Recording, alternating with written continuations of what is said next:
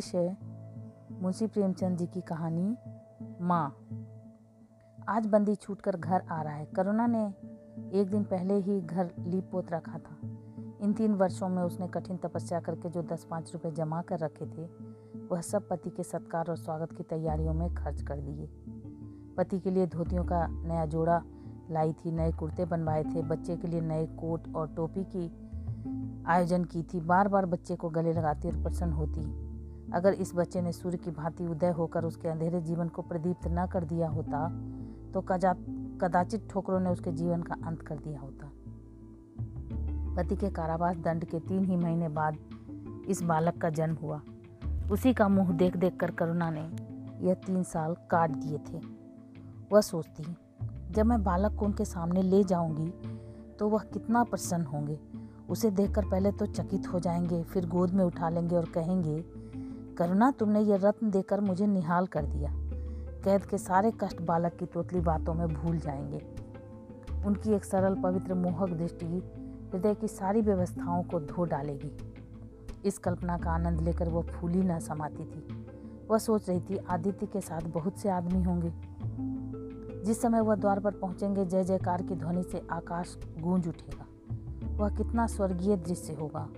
उन आदमियों के बैठने के लिए करुणा ने एक फटा सा टाट बिछा दिया। कुछ पान बना दिए थे और बार बार आशामय नेत्रों से द्वार की ओर ताकती थी। पति की वह सुदृढ़, उदार, तेजपूर्ण मुद्रा बार बार आँखों में फिर जाती थी। उनकी वे बातें बार बार याद आती थीं जो चलते समय उनके मुख से निकलती थी।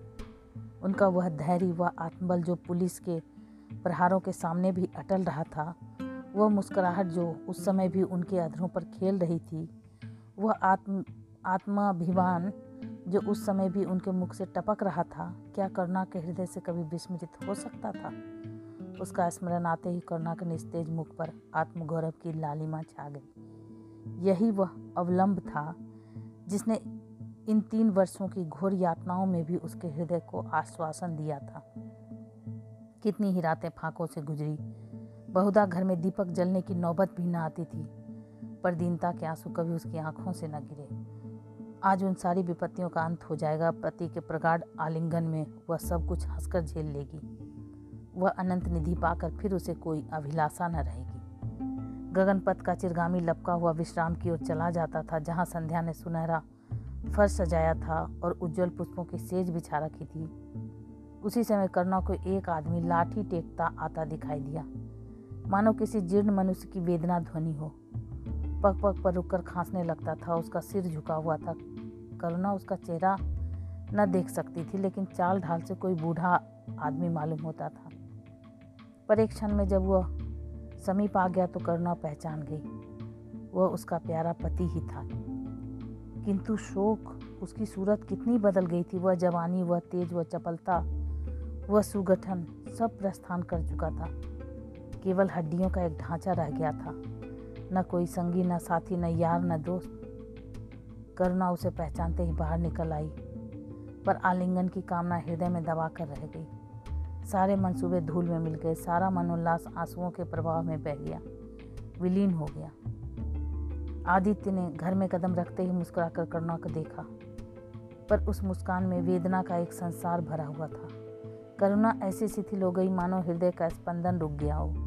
वह फटी हुई फटी हुई आँखों से स्वामी की ओर टकटकी बांधे खड़ी थी। मानो उसे अपनी आँखों पर अब भी विश्वास न आता हो। स्वागत या दुख का एक शब्द भी उसके मुँह से न निकला। बालक भी गोद में बैठा हुआ था, सहमी आँखें से इस कंकाल को देख रहा था और माता की गोद में चिपटा जाता था। आखिर उसने कातर स्वर में कहा, यह तुम्हारी क्या दशा है? बिल्कुल पहचाने नहीं जाते? आदित्य ने उसकी चिंता को शांत करने के लिए मुस्कुराने की चेष्टा करके कहा, कुछ नहीं, जरा दुबला हो गया हूँ। तुम्हारे हाथों का भोजन पाकर फिर स्वस्थ हो जाऊँगा। करुणा, छी, सूख कर कांटा हो गए, क्या वहाँ भरपेट भोजन नहीं मिलता? तुम कहते थे राजनीतिक आदमियों के साथ बड़ा अच्छा व्यवहार किया जाता है, और वह तुम्हारे साथी क्या हो गए जो तुम्हें आठों पहर घेरे रहते थे और तुम्हारे पसीने की जगह खून बहाने को तैयार रहते थे? आदित्य की त्योरियों पर बल पड़ गए। बोले, यह बड़ा ही कटु अनुभव है, करुणा। मुझे ना मालूम था कि मेरे कैद होते ही लोग मेरी ओर से यूँ आँखें फेर लेंगे, कोई बात भी ना पूछेगा। राष्ट्र के नाम पर मिटने वालों का यही पुरस्कार है। यह मुझे ना मालूम था। जनता अपने सेवकों को बहुत जल्द जल्द भूल जाती है। यह तो मैं जानता था, लेकिन अपने सहयोगी और सहायक इतने बेवफा होते हैं, इसका मुझे यह पहला ही अनुभव हुआ। लेकिन मुझे किसी से शिकायत नहीं।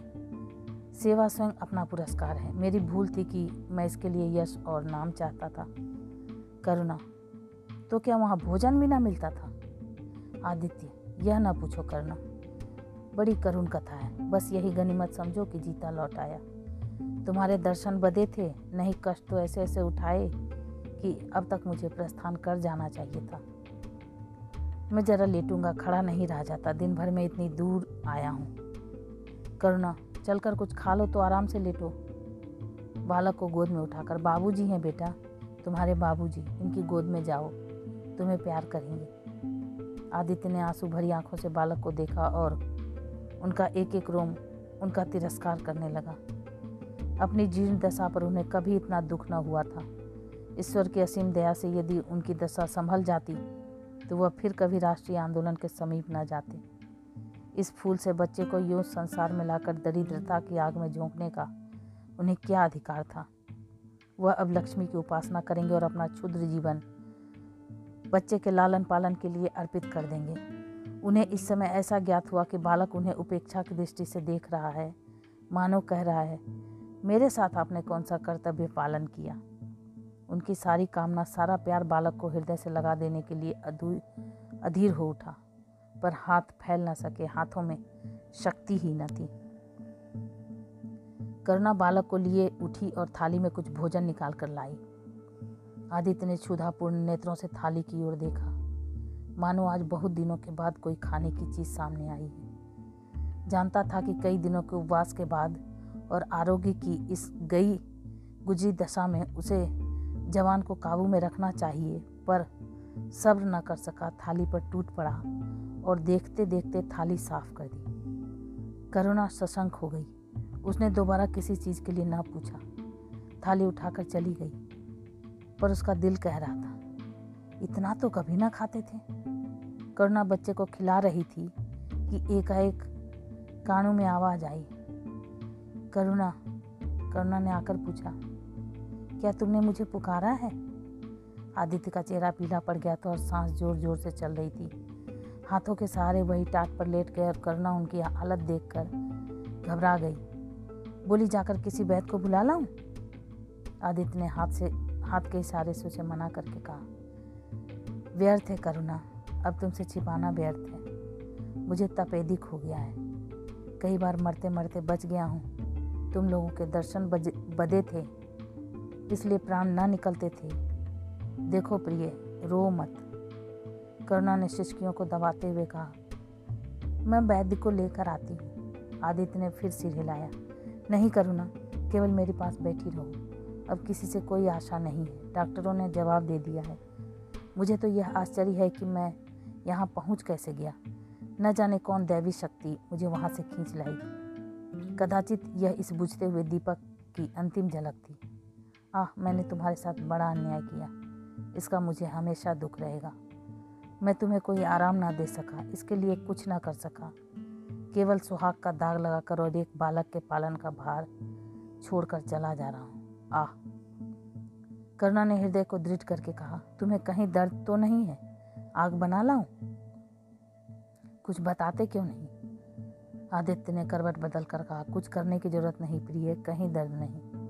बस ऐसा मालूम हो रहा है कि दिल बैठा जाता है जैसे पानी में डूबा जाता हूँ। जीवन की लीला समाप्त हो रही है। दीपक को बुझते हुए देख रहा हूँ। कह नहीं सकता कब आवाज़ बंद हो जाए। जो कुछ कहना है वह कह डाल, डालना चाहता हूँ। क्यों वह लालसा ले जाऊँ? मेरे एक प्रश्न का जवाब दोगी? पूछूँ? करुणा के मन की सारी दुर्बल दुर्बलता, सारा शोक, सारी वेदना मानो लुप्त हो गई। और उनकी जगह उस आत्मबल का उदय हुआ जो मृत्यु पर हंसता है और विपत्ति के सांपों से खेलता है। रत्न जटित मखमली म्यान में जैसे तेज तलवार छिपी रहती है, जल के कोमल प्रवाह में जैसे असीम शक्ति छिपी रहती है, वैसे ही रमनी का कोमल हृदय साहस और धैर्य को अपनी गोद में छिपाए रहता है। क्रोध जैसे तलवार को बाहर खींच लेता है विज्ञान जैसे जल शक्ति का उद्घाटन कर लेता है, वैसे ही प्रेम रमनी के साहस और धैर्य को प्रदीप्त कर देता है। करुणा ने पति के सिर पर हाथ रखते हुए कहा, पूछते क्यों नहीं प्यारे? आदित्य ने करुणा के हाथों के कोमल स्पर्श का अनुभव करते हुए कहा, तुम्हारे विचार में मेरा जीवन कैसा था? बधाई के योगी? देखो तुमने मुझे कभी पर्दा नहीं रखा। इस समय भी स्पष्ट कहना, तुम्हारे विचार में मुझे अपने जीवन पर हंसना चाहिए या रोना चाहिए? करुणा ने उल्लास के साथ कहा, यह प्रश्न क्यों करते हो प्रीतम? क्या मैंने तुम्हारी उपेक्षा कभी की? तुम्हारा जीवन देवताओं का सा था जी, जीवन था। निस्वार्थ निर्लिप्त और आदर्श। विघ्न बाधाओं से तंग आकर तुमने मैंने तुम्हें कितनी ही बार संसार की ओर खींचने की चेष्टा की है। पर उस समय भी मैं मन में जानती थी कि मैं तुम्हें ऊँचे आसन से गिरा रही हूँ। अगर तुम माया मुँह में फंसे होते तो कदाचित मेरे मन को अधिक संतोष होता लेकिन मेरी आत्मा को वह गर्व और उल्लास ना होता जो इस समय हो रहा है। मैं अगर किसी को बड़े से बड़ा आशीर्वाद दे सकती हूँ तो वह यही होगा कि उसका जीवन तुम्हारे जैसा हो। यह कहते कहते करुणा का आभाहीन मुखमंडल ज्योतिर्मय हो गया। मानो उसकी आत्मा दिव्य हो गई। आदित्य ने सगर्भ नेत्रों से करुणा को देखकर कहा, बस, अब मुझे संतोष हो गया करुणा। इस बच्चे की ओर से मुझे कोई शंका नहीं है। मैं उसे इससे अधिक कुशल हाथों में नहीं छोड़ सकता। मुझे विश्वास है कि जीवन भर यह ऊँचा और पवित्र आदर्श सदैव तुम्हारे सामने रहेगा। अब मैं मरने को तैयार हूँ। सात वर्ष बीत गए। बालक प्रकाश अब दस साल का रूपवान, बलिष्ठ, प्रसन्न कुमार, प्रसन्न मुख कुमार था। बल का तेज साहसी और मनस्वी भय तो उसे छू भी न गया था। करना का संतप्त हृदय देखकर उसे शीतल हो जाता। संसार करना को अभाग्नि और दीन समझे, वह कभी भाग्य का रोना नहीं रोती। उसने उन आभूषणों को बेच डाला जो पति के जीवन में उसे प्राणों से प्रिय थे और उस धन से कुछ गायें और भैंसें मोल ले ली। वह कृषक की बेटी थी और गोपालन उसके लिए कोई नया व्यवसाय न था। इसी को उसने अपनी जीविका का साधन बनाया। विशुद्ध दूध कहाँ मैसर होता है? सब दूध हाथों हाथ बिक जाता। करुणा को पहर रात से पहर रात तक काम में लगा रहना पड़ता, पर वह प्रसन्न थे। उसके मुख पर निराशा या दीनता की छाया नहीं। संकल्प और साहस का तेज है। उसके एक एक अंग से आत्मगौरव की ज्योति सी निकल रही है। आँखों में एक दिव्य प्रकाश है। गंभीर, अथाह और असीम। सारी वेदनाएँ, वैधव्य का शोक और विधि का निर्मम प्रहार सब उस प्रकाश की गहराई में विलीन हो गया है। प्रकाश पर वह जान देती है।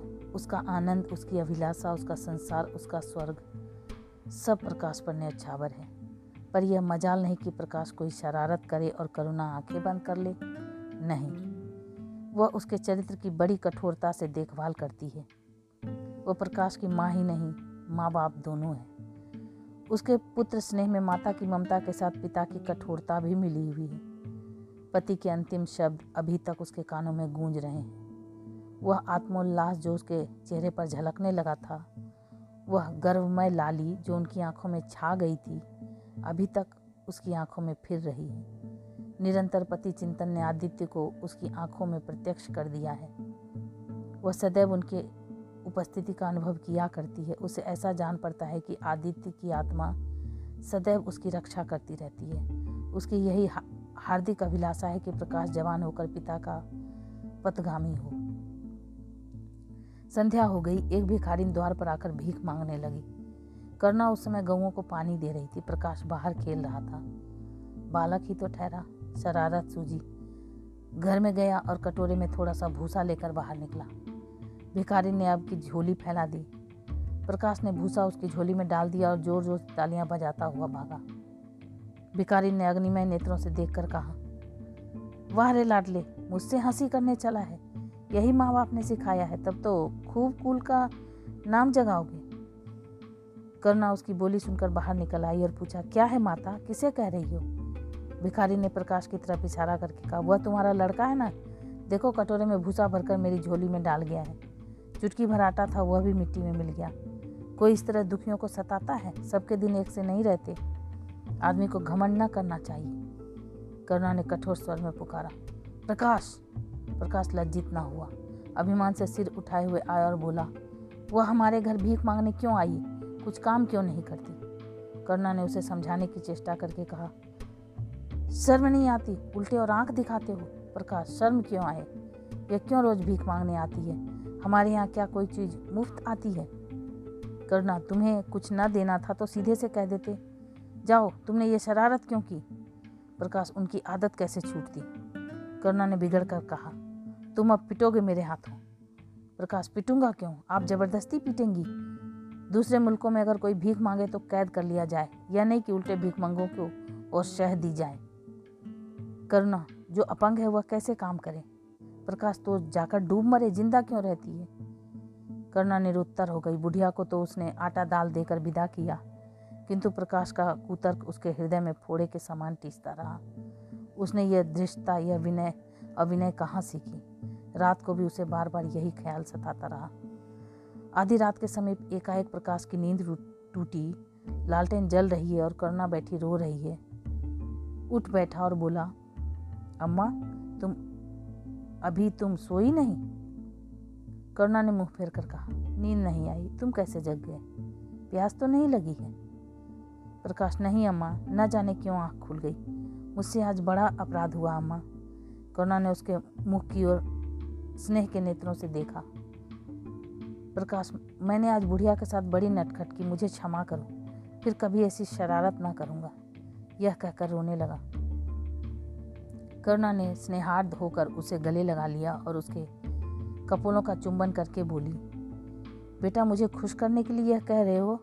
या तुम्हारे मन में सचमुच पछतावा हो रहा है? प्रकाश ने सिसकते हुए कहा नहीं अम्मा, मुझे दिल से अफसोस हो रहा है। अब की वह बुढ़िया आएगी तो उसे बहुत से पैसे दूँगा। करुणा का हृदय मतवाला हो गया, ऐसा जान पड़ा आदित्य। सामने खड़े बच्चे को आशीर्वाद दे रहे हैं और कह रहे हैं, करुणा, क्षोभ मत कर, प्रकाश अपने पिता का नाम रोशन करेगा। तेरी संपूर्ण कामना पूरी हो जाएगी। लेकिन प्रकाश के कर्म और वचन में मेल न था और दिनों के साथ उसके चरित्र का अंग प्रत्यक्ष होता जाता था। जहीन था ही। विश्वविद्यालय से उसे वजीफे मिलते थे। करुणा भी उसकी यथेष्ट सहायता करती थी। फिर भी उसका खर्च पूरा न पड़ता था। वह मित व्ययता और सरल जीवन पर विद्यता से भरे हुए व्याख्यान दे सकता था, पर उसका रहन सहन फ़ैशन के अंधभक्तों से जो भर घट कर ना था। प्रदर्शन की धुन उसे हमेशा सवार रहती थी। उसके मन और बुद्धि में निरंतर द्वंद्व होता रहता था। मन जाति की ओर था, बुद्धि अपनी ओर। बुद्धि मन को दबाए रहती थी, उसके सामने मन की एक न चलती थी। जाति सेवा उसर की खेती है, वहाँ बड़े से बड़ा उपहार जो मिल सकता है, वह है गौरव और यश, पर वह भी स्थायी नहीं, इतना स्थिर कि क्षण में जीवन भर की कमाई पर पानी फिर सकता है। अतएव उसका अंतकरण अनिवार्य वेग के साथ विलासमय जीवन की ओर झुकता था। यहाँ तक कि धीरे धीरे उसे त्याग और निग्रह से घृणा होने लगी। वह दुर्वस्था और दरिद्रता को हे समझता था। उसके हृदय न था, भाव न थे, केवल मस्तिष्क था। मस्तिष्क में दर्द कहाँ, वहाँ तो तर्क है, मंसूबे हैं। सिंध में बाढ़ आई, हज़ारों आदमी तबाह हो गए, विद्यालय ने वहाँ एक सेवा समिति भेजी। प्रकाश के मन में द्वंद्व होने लगा, जाऊँ या ना जाऊँ। इतने दिनों अगर वो परीक्षा की तैयारी करे तो प्रथम श्रेणी में पास हो जाए। चलते समय उसने बीमारी का बहाना कर दिया। करना ने कहा, तुम सिंध ना गए? इसका मुझे दुख है। तुम बीमार रहते हुए भी वहाँ जा सकते थे। समिति में चिकित्सक भी तो थे। प्रकाश ने पत्र का उत्तर न दिया। उड़ीसा में अकाल पड़ा प्रजा मक्खियों की तरह मरने लगी। कांग्रेस ने पीड़ितों के लिए मिशन तैयार किया। उन्हीं दिनों विद्यालयों ने इतिहास के छात्रों को ऐतिहासिक खोज के लिए लंका भेजने का निश्चय किया। करना ने प्रकाश को लिखा, तुम उड़ीसा जाओ। किंतु प्रकाश लंका जाने को लायक था। वह कई दिन इसी दुविधा में रहा। अंत को सिलोन ने उड़ीसा पर विजय पाई। करुणा ने अब की उसे कुछ न लिखा, चुपचाप रोती रही। सिलोन से लौटकर प्रकाश छुट्टियों में घर गया। करुणा उसे खींची खींची रही। प्रकाश मन में लज्जित हुआ और संकल्प किया कि अब की कोई अवसर आया तो अम्मा को अवश्य प्रसन्न करूँगा। यह निश्चय करके वह विद्यालय लौटा। लेकिन यहाँ आते ही फिर परीक्षा की फ़िक्र सवार हो गई। यहाँ तक कि परीक्षा के दिन आ गए, मगर इम्तहान से फुर्सत पाकर भी प्रकाश घर न गया। विद्यालय के एक अध्यापक कश्मीर सैर करने जा रहे थे। प्रकाश उन्हीं के साथ कश्मीर चल पर खड़ा हुआ। जब परीक्षा फल निकला और प्रकाश प्रथम आया, तब उसे घर की याद आई। उसने तुरंत करुणा को पत्र लिखा और अपने आने की सूचना दी। माता को प्रसन्न करने के लिए उसने दो चार शब्द जाति सेवा के विषय में भी लिखे। अब मैं आपकी आज्ञा का पालन करने को तैयार हूँ। मैंने शिक्षा संबंधी कार्य करने का निश्चय किया है। इसी विचार से मैंने वह विशिष्ट स्थान प्राप्त किया है। हमारे नेता भी तो विद्यालयों के आचार्यों ही का सम्मान करते हैं। अभी वह इन उपाधियों के मुँह से मुक्त नहीं हुए हैं। हमारे नेता भी योग्यता, सदुत्साह, लगन का उतना सम्मान नहीं करते जितना उपाधियों का। अब मेरी इज़्ज़त करेंगे और ज़िम्मेदारी को काम सौंपेंगे। जो पहले मांगे भी ना मिलता। करुणा की आस फिर बंधी। विद्यालय खुलते ही प्रकाश के नाम रजिस्ट्रार का पत्र पहुँचा। उन्होंने प्रकाश का इंग्लैंड जाकर विद्याभ्यास करने के लिए सरकारी वजीफे की मंजूरी की सूचना दी थी। प्रकाश पत्र हाथ में लिए हर्ष के उन्माद में जाकर माँ से बोला, अम्मा, मुझे इंग्लैंड जाकर पढ़ने के लिए सरकारी वजीफा मिल गया। करुणा ने उदासीन भाव से पूछा तो तुम्हारा क्या इरादा है? प्रकाश, मेरा इरादा? ऐसा अवसर पाकर भला कौन छोड़ता है? करुणा, तुम तो स्वयं सेवकों में भर्ती होने जा रहे थे। प्रकाश तो आप समझती हैं स्वयं सेवक बन जाना ही जाति सेवा है। मैं इंग्लैंड से आकर भी तो सेवा कार्य कर सकता हूँ। और अम्मा, सच पूछो तो एक मजिस्ट्रेट अपने देश का जितना उपकार कर सकता है, उतना एक हज़ार स्वयं सेवक मिलकर भी नहीं कर सकते। मैं तो सिविल सर्विस की परीक्षा में बैठूँगा और मुझे विश्वास है कि सफल हो जाऊँगा। करुणा ने चकित होकर पूछा तो क्या तुम मजिस्ट्रेट हो जाओगे? प्रकाश सेवा भाव रखने वाला एक मजिस्ट्रेट कांग्रेस के एक हज़ार सभापतियों से ज़्यादा उपकार कर सकता है। अखबारों में अखबारों में उसकी लंबी लंबी तारीफें ना छपेंगी। उसकी बकरी, वक्तृताओं पर तालियाँ ना बजेंगी। जनता उसके जुलूस की गाड़ी ना खींचेंगी और न विद्यालयों के छात्र उसको अभिनंदन पत्र देंगे। पर सच्ची सेवा मजिस्ट्रेट ही कर सकता है। करुणा ने आपत्ति के भाव से कहा, लेकिन यही मजिस्ट्रेट तो जाति के सेवकों को सजाए देते हैं, उन पर गोलियाँ चलाते हैं। प्रकाश, अगर मजिस्ट्रेट के हृदय में परोपकार का भाव है तो वह नरमी से वही काम करता है, जो दूसरे गोलियाँ चलाकर भी नहीं कर सकते। करुणा, मैं यह न मानूँगी, सरकार अपने नौकरों को इतनी स्वाधीनता नहीं देती। वह एक नीति बना देती और हर एक सरकारी नौकर को उसका पालन करना पड़ता है। सरकार की पहली नीति यह है कि वह दिन दिन अधिक संगठित और दृढ़ हो। इसके लिए स्वाधीनता के भावों का दमन करना ज़रूरी है। अगर कोई मजिस्ट्रेट इस नीति के विरुद्ध काम करता है तो वो मजिस्ट्रेट न रहेगा। वह हिंदुस्तानी था, जिसने तुम्हारे बाबूजी को जरा सी बात पर तीन साल की सज़ा दे दी। इसी सज़ा ने उनके प्राण ले लिए, बेटा। मेरी इतनी बात मानो, सरकारी पदों पर न गिरो। मुझे यह मंजूर है कि तुम मोटा खाकर और मोटा पहनकर देश की कुछ सेवा करो। इसके बदले कि तुम हाकिम बन जाओ और शान से जीवन बिताओ। यह समझ लो कि जिस दिन तुम हाकिम की कुर्सी पर बैठोगे, उस दिन से तुम्हारा दिमाग हाकिमों का सा हो जाएगा। तुम यही चाहोगे कि अफसरों में तुम्हारी नेकनामी और तरक्की हो। एक गंवारू मिसाल लो। लड़की जब तक मैके में कुंवारी रहती हो अपने को उसी घर की समझती है। लेकिन जिस दिन ससुराल चली जाती है, वह अपने घर को दूसरों का घर समझने लगती है। माँ बाप भाई बहन सब वहीं रहते हैं, लेकिन वह घर अपना नहीं रहता। यही दुनिया का दस्तूर है। प्रकाश ने खींच कर कहा तो क्या आप यही चाहते हैं कि मैं ज़िंदगी भर चारों तरफ़ ठोकरे खाता फिरूं? आत्मा करुणा कठोर नेत्रों से देखकर बोली, अगर ठोकर खाकर आत्मा स्वाधीन रह सकती है तो मैं कहूँगी ठोकर खाना अच्छा है। प्रकाश ने निश्चयात्मक भाव से पूछा तो आपकी यही इच्छा है? करुणा ने उसी स्वर में उत्तर दिया। हाँ मेरी यही इच्छा है। प्रकाश ने कुछ जवाब न दिया, उठकर बाहर चला गया और तुरंत रजिस्ट्रार को इनकारी पत्र लिख भेजा। मगर उसी क्षण से मानो उसके सिर पर विपत्ति ने आसन जमा लिया। विरक्त और विमन अपने कमरे में पड़ा रहता, न कहीं घूमने जाता, न किसी से मिलता, मुँह लटकाए भीतर जाता और फिर बाहर चला जाता।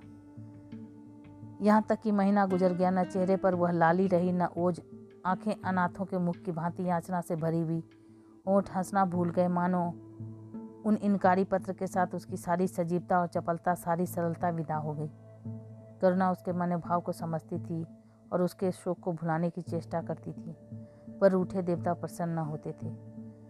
आखिर एक दिन उसने प्रकाश से कहा, बेटा, अगर तुमने विलायत जाने की ठान ही ली है तो चले जाओ, मना ना करूँगी। मुझे खेद है कि मैंने तुम्हें रोका।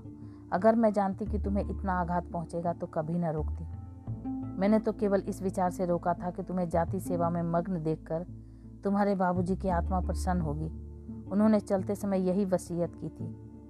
प्रकाश ने रुखाई से जवाब दिया, अब क्या जाऊँगा? इनकारी खत लिख चुका। मेरे लिए कोई अब तक बैठा थोड़े ही होगा। कोई दूसरा लड़का चुन लिया होगा। और फिर करना ही क्या? जब आपकी मर्ज़ी है कि गाँव गाँव की खाक छानता फिरूं तो वही सही। करुणा का गर्भ चूर चूर हो गया। इस अनुमति से उसने बाधा का काम लेना चाहता पर सफल ना हुई। बोली अभी कोई चुना न चुना गया होगा। लिख दो मैं जाने को तैयार हूँ। प्रकाश ने झुंझला कर कहा अब कुछ नहीं हो सकता लोग हँसी उड़ाएँगे। मैंने तय कर लिया है कि जीवन को आप ही आपकी इच्छा के अनुकूल बनाऊँगा। करना तुमने अगर शुद्ध मन से यह इरा, इरादा किया होता तो यूँ न रहते। तुम मुझसे सत्याग्रह कर रहे हो। अगर मन को दबाकर मुझे अपनी राह का कांटा समझा समझ कर तुमने मेरी इच्छा पूरी भी की तो क्या? मैं तो जब जानती हूँ कि तुम्हारे मन में आप ही आप सेवा का भाव उत्पन्न होता, तुम आप ही रजिस्ट्रार साहब को पत्र लिख दो। प्रकाश, अब मैं नहीं लिख सकता। तो इसी शोक में तने बैठे रहोगे? लाचारी है। करना ने कुछ न कहा जरा देर में प्रकाश ने देखा कि वह कहीं जा रही है, मगर वह कुछ बोला नहीं। करुणा के लिए बाहर आना जाना कोई असाधारण बात न थी, लेकिन जब संध्या हो गई और करुणा न आई तो प्रकाश को चिंता होने लगी। अम्मा कहाँ गई? यह प्रश्न बार बार उसके मन में उठने लगा। प्रकाश सारी रात द्वार पर बैठा रहा भांति भांति की शंकाएँ मन में उठने लगी। उसे अब याद आया कि चलते समय करुणा कितनी उदास थी। उसकी आँखें कितनी लाल थी, यह बातें प्रकाश को उस समय क्यों न नज़र आई? वह क्यों स्वार्थ में अंधा हो गया था? हाँ अब प्रकाश को याद आया। माता ने साफ़ सुथरे कपड़े पहने थे, उनके हाथ में छतरी भी थी। तो क्या वह कहीं बहुत दूर गई है? किससे पूछे? अनिष्ट के भय से प्रकाश रोने लगा। श्रावण की अंधेरी भयानक रात थी। आकाश में श्याम, मेघमालाएँ, भीषण स्वप्न की भांति छाई हुई थी। प्रकाश रह रहकर आकाश की ओर देखता, मानो करना उन्हीं मेघमालाओं में छिपी बैठी हो। उसने निश्चय किया, सवेरा होते ही माँ को खोजने चलूँगा और अगर किसी ने द्वार खटखटाया, प्रकाश ने दौड़कर खोल तो देखा, करुणा खड़ी है। उसका मुखमंडल इतना खोया हुआ, इतना करुण था जैसे आज ही उसका सुहाग उठ गया, जैसे संसार में अब उसके लिए कुछ नहीं रहा। जैसे वह नदी के किनारे खड़ी अपनी लदी हुई नाव को डूबते हुए देख रही और कुछ नहीं कर सकती। प्रकाश ने अधीर होकर पूछा अम्मा कहाँ चली गई थी? बहुत देर लगाई। करना ने भूमि की ओर ताकते हुए जवाब दिया। एक काम से गई थी देर हो गई। यह कहते हुए उसने प्रकाश के सामने एक बंद लिफाफा फेंक दिया। प्रकाश ने उत्सुक होकर लिफाफा उठा लिया। ऊपर ही विद्यालय की मुहर थी तुरंत ही लिफाफा खोलकर पढ़ा। हल्की सी ला, लालिमा चेहरे पर दौड़ गई। पूछा यह तुम्हें कहाँ मिल गया अम्मा? करना तुम्हारे रजिस्ट्रार के पास गए से लाई हूँ। क्या तुम वहाँ चली गई थी?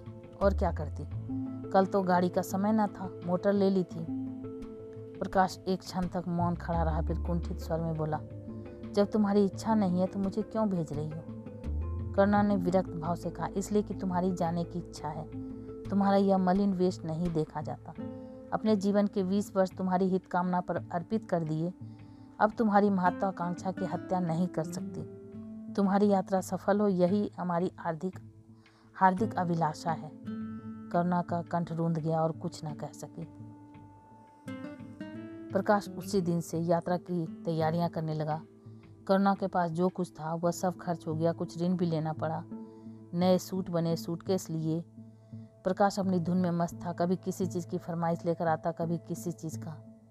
करना इस एक सप्ताह में इतनी दुर्बल हो गई है। उसके बालों पर कितनी सफ़ेदी आ गई है। चेहरे पर कितनी झुर्रियाँ पड़ गई है। यह उसे कुछ न नज़र आता। उसकी आँखों में इंग्लैंड के दृश्य समाये हुए थे। महत्वाकांक्षा आँखों पर पर्दा डाल देती है। प्रस्थान का दिन आया। आज कई दिनों के बाद धूप निकली थी। करुणा स्वामी के पुराने चादरों को बाहर निकाल रही थी। उनकी गाढ़े की चादरें खद्दर के कुर्ते, पाजामे और लिहाफ अभी तक संदूक में संचित थे। प्रतिवर्ष वे धूप में सुखाए जाते और झाड़ पोछ कर रख दिए जाते थे। करुणा ने आज फिर उन कपड़ों को निकाला मगर सुखाकर रखने के लिए नहीं, गरीबों में बांट देने के लिए। वह आज पति से नाराज़ है। वह लुटिया डोर और घड़ी जो आदित्य की चिर संगिनी थी और जिनकी बीस वर्ष से करुणा ने उपासना की थी, आज निकाल कर आँगन में फेंक दी थी। वह झोली जो बरसों आदित्य के कंधों पर आरूढ़ रह चुकी थी, आज आप कूड़े में डाल दी गई। वह चित्र जिसके सामने बीस वर्ष से करुणा सिर झुकाती रही आज वही निर्दयता से भूमि पर डाल दिया गया। पति का कोई स्मृति चिन्ह वह अब अपने घर में नहीं रखना चाहती। उसका अंतकरण शोक और निराशा से विदीर्ण हो गया और पति के सिवा वह किस पर क्रोध उतारे? कौन उसका अपना है? वह किससे अपनी व्यथा कहे? किसे अपनी छाती चीर कर दिखाए? वह होते तो क्या आप प्रकाश दास्ता की जंजीर में जंजीर गले में डालकर फूला न समाता, उसे कौन समझाए कि आदित्य भी इस अवसर पर पछताने के सिवा और कुछ न कर सकते? प्रकाश के मित्रों ने आज उसे विदाई का भोज दिया था। वहाँ से वह संध्या समय कई मित्रों के साथ मोटर पर लौटा। सफ़र का सामान मोटर पर रख दिया गया। तब वह अंदर आकर माँ से बोला, अम्मा, जाता हूँ। बम्बई पहुँच पत्र लिखूँगा। तुम्हें मेरी कसम रोना मत और मेरे खतों का जवाब बराबर देना। जैसे किसी लाश को बाहर निकालते समय संबंधियों का धैर्य छूट जाता है। रुके हुए आँसू निकल पड़ते हैं और शोक की तरंगें उठने लगती हैं। वही दशा करुणा की हुई।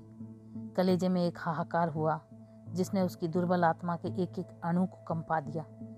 मालूम हुआ, पाँव पानी में फिसल गया और वह लहरों में बही जा रही है।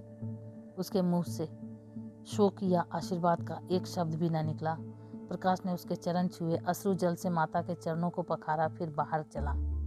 करुणा पाषाण मूर्ति की भांति खड़ी थी। सहसा ग्वाले ने आकर कहा बहू जी भैया चले गए, बहुत रोते थे। तब करुणा की समाधि टूटी, देखा सामने कोई नहीं है। घर में मृत्यु का सा सन्नाटा छाया हुआ है और मानो हृदय की गति बंद हो गई है। कर्ण, सहसा करुणा की दृष्टि ऊपर उठ गई। उसने देखा कि आदित्य अपनी गोद में प्रकाश की निर्जीव देह लिए खड़े हो रहे हैं। करुणा पछाड़ खाकर गिर पड़ी। करुणा जीवित थी, पर संसार से उसका कोई नाता ना था। उसका छोटा सा संसार, जिसे उसने अपनी कल्पनाओं के हृदय में रचा था, स्वप्न की भांति अनंत में विलीन हो गया। जिस प्रकाश को सामने देखकर वह जीवन की अंधेरी रात में भी हृदय में आशाओं की संपत्ति लिए जी रही थी, वह बुझ गया और संपत्ति लुट गई। अब न कोई आश्रय था और न उसकी ज़रूरत। जिन गऊओं को वह दोनों वक्त अपने हाथों से दाना चारा देती और सहलाती थी, वे अब खूंटे पर बंधी निराश नेत्रों से द्वार की ओर ताकती रहती थी। बछड़ों को गले लगाकर पुचकारने वाला अब कोई न था। जिसके लिए दूध, दूहे, मट्ठा निकाले, खाने वाला कौन था? करुणा ने अपने छोटे से संसार को अपने ही अंदर समेट लिया था। किंतु एक ही सप्ताह में करुणा ने जीवन करुणा के जीवन ने फिर रंग बदला। उसका छोटा सा संसार फैलते फैलते विश्वव्यापी हो गया। जिस लंगर ने नौका को तट से एक केंद्र पर बाँध रखा था, वह उखड़ गया। अब नौका सागर के अशेष विस्तार में भ्रमण करेगी। चाहे वह उद्दाम तरंगों के वक्ष में ही क्यों न विलीन हो जाए। करना द्वार पर आ बैठती, मोहल्ले भर के लड़कों को जमा करके दूध पिलाती। दोपहर तक मक्खन निकालते और वह मक्खन मोहल्ले के लड़के खाते। फिर भांति भांति के पकवान बनाती और कुत्तों को खिलाती। अब यही उसका नित्य का नियम हो गया। चिड़िया, कुत्ते, बिल्लियाँ, चींटे, चींटियाँ सब अपने हो गए। प्रेम का वह द्वार अब किसी के लिए बंद न था। उस अंगुल भर जगह में जो प्रकाश के लिए काफ़ी न थी, अब समस्त संसार समा गया। एक दिन प्रकाश का पत्र आया। करुणा ने उसे उठाकर फेंक दिया। फिर थोड़ी देर बाद उसे उठाकर फाड़ डाला और चिड़ियों को दाना चुकाने लगी। मगर जब निशा योगिनी ने अपनी धुनी जलाई और वेदनाएँ उससे वरदान मांगने के लिए विकल्प हो होकर चली। तो करुणा की मनोवेदना भी सजग हो उठी। प्रकाश का पत्र पढ़ने के लिए उसका मन व्याकुल हो उठा। उसने सोचा, प्रकाश मेरा कौन है? मेरा उससे क्या प्रयोजन? हाँ प्रकाश मेरा कौन है? हाँ प्रकाश मेरा कौन है? हृदय ने उत्तर दिया, प्रकाश तेरा सर्वस्व है। वह तेरे उस अमर प्रेम की निशानी है जिससे तू सदैव के लिए वंचित हो गई। वह तेरे प्राण है, तेरे जीवन दीपक का प्रकाश, तेरी वंचित कामनाओं का माधुर्य, तेरे अश्रु जल में विहार करने वाला हंस। करना उस पत्र के टुकड़ों को जमा करने लगी। मानो उसके प्राण बिखर गए हों। एक एक टुकड़ा उसे अपने खोए हुए प्रेम का एक पद चिन्ह सा मालूम होता था। जब सारे पुर्जे जमा हो गए तो करना दीपक के सामने बैठकर उसे जोड़ने लगी। जैसे कोई वियोगी हृदय प्रेम के टूटे हुए तारों को जोड़ रहा हो। हायरी ममता वह अभागिन सारी रात उन पुर्जों को जोड़ने में लगी रही। पत्र दोनों ओर लिखा था, इसलिए पुर्जों को ठीक स्थान पर रखना और भी कठिन था। कोई शब्द, कोई वाक्य बीच में गायब हो जाता। उस एक टुकड़े को वो फिर खोजने लगती। सारी रात बीत गई, पर पत्र अभी तक अपूर्ण था। दिन चढ़ाया, मोहल्ले के लौंडे मक्खन और दूध की चाह में एकत्र हो गए। कुत्तों और बिल्लियों का आगमन हुआ। चिड़िया आकर आँगन में फुदकने लगी। कोई ओखली पर बैठी, कोई तुलसी के चौतरे पर पर करुणा को सिर उठाने की फुर्सत नहीं थी। दोपहर हुआ, करुणा ने सिर न उठाया, न भूख थी, न प्यास। फिर संध्या हो गई, पर वो पत्र अभी तक अधूरा था। पत्र का आशय समझ में आ रहा था। प्रकाश का जहाज़ कहीं से कहीं जा रहा था। उसके हृदय में कुछ उठा हुआ है, क्या उठा हुआ है, यह करुणा न सोच सकी। करुणा पुत्र की लेखनी से निकले हुए एक एक शब्द को पढ़ना उसके हृदय पर अंकित कर लेना चाहती थी। इस भांति तीन दिन गुजर गए, संध्या हो गई थी। तीन दिन की जागी आँखें जरा झपक गई। करुणा ने देखा, एक लंबा चौड़ा कमरा है, उसमें मेजें और कुर्सियाँ लगी हुई है। बीच में ऊँचे मंच पर कोई आदमी बैठा हुआ है। करुणा ने देखा, करुणा ने ध्यान से देखा, प्रकाश था। एक क्षण में एक कैदी उसके सामने लाया गया, उसके हाथ पाँव में जंजीर थी। कमर झुकी हुई, यह आदित्य थे। करुणा की आँखें खुल गई, आँसू बहने लगे, उसने पत्र के टुकड़ों को फिर समेट लिया और उसे जलाकर राख कर डाला। राख की एक चुटकी के सिवा वहाँ कुछ न रहा। जो उसके हृदय में विदीर्ण किए डालती थी। इसी एक चुटकी राख में उसका गुड़ियों वाला बचपन, उसका संतप्त यौवन और उसका तृष्णामय वैधव्य सब समा गया। प्रातःकाल लोगों ने देखा। पक्षी पिंजरे में उड़ चुका था। आदित्य का चित्र अब भी उसके शून्य हृदय से चिपटा हुआ था। भग्न हृदय पति की स्नेह स्मृति में विश्राम कर रहा था और प्रकाश का जहाज़ यूरोप चला जा रहा था? तो ये आप सुन रहे थे मुंशी प्रेमचंद जी की कहानी, माँ, रेणु की आवाज़ में। ऐसी ही अद्भुत रचनाओं को सुनने के लिए मेरे चैनल को सब्सक्राइब करें, लाइक करें और शेयर करें। Thank you.